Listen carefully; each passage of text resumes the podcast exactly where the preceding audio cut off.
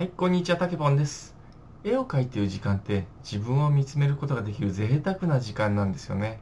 その感覚を多くの人に感じてほしいっていうことで、絵の描き方、コツなんかを YouTube やブログで日々情報発信をしてます。でね、今回は緊張するのは体が自動的に準備運動してるんだっていうお話をしたいと思います。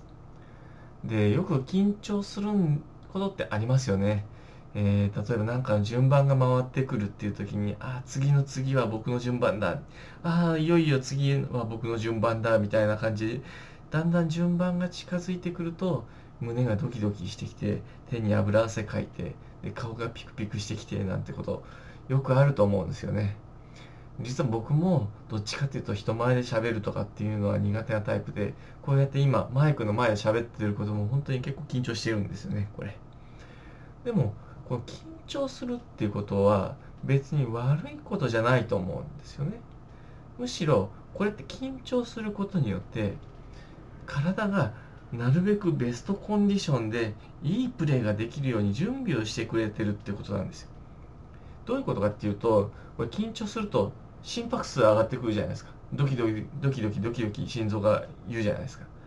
あれで脈拍が上がって、要は血液がどんどん脳みその方に送られてるんですよね。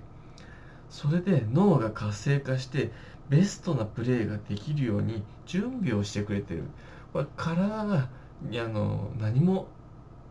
何もしてない自動的に体が勝手にやってくれるんですね。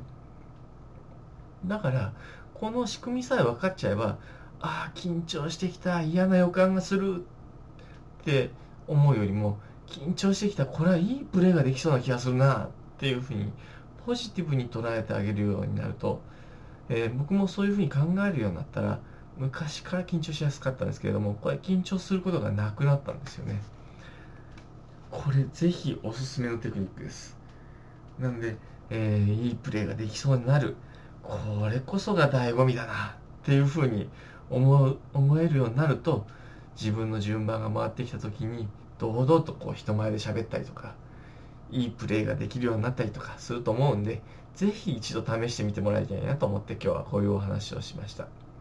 緊張するのは体が自動的に準備運動してるんだっていうお話でした。でねこんな感じで今後もぼちぼちと、えー音声発信をしていきたいと思いますんで応援よろしくお願いします。たけぽんでした。またね。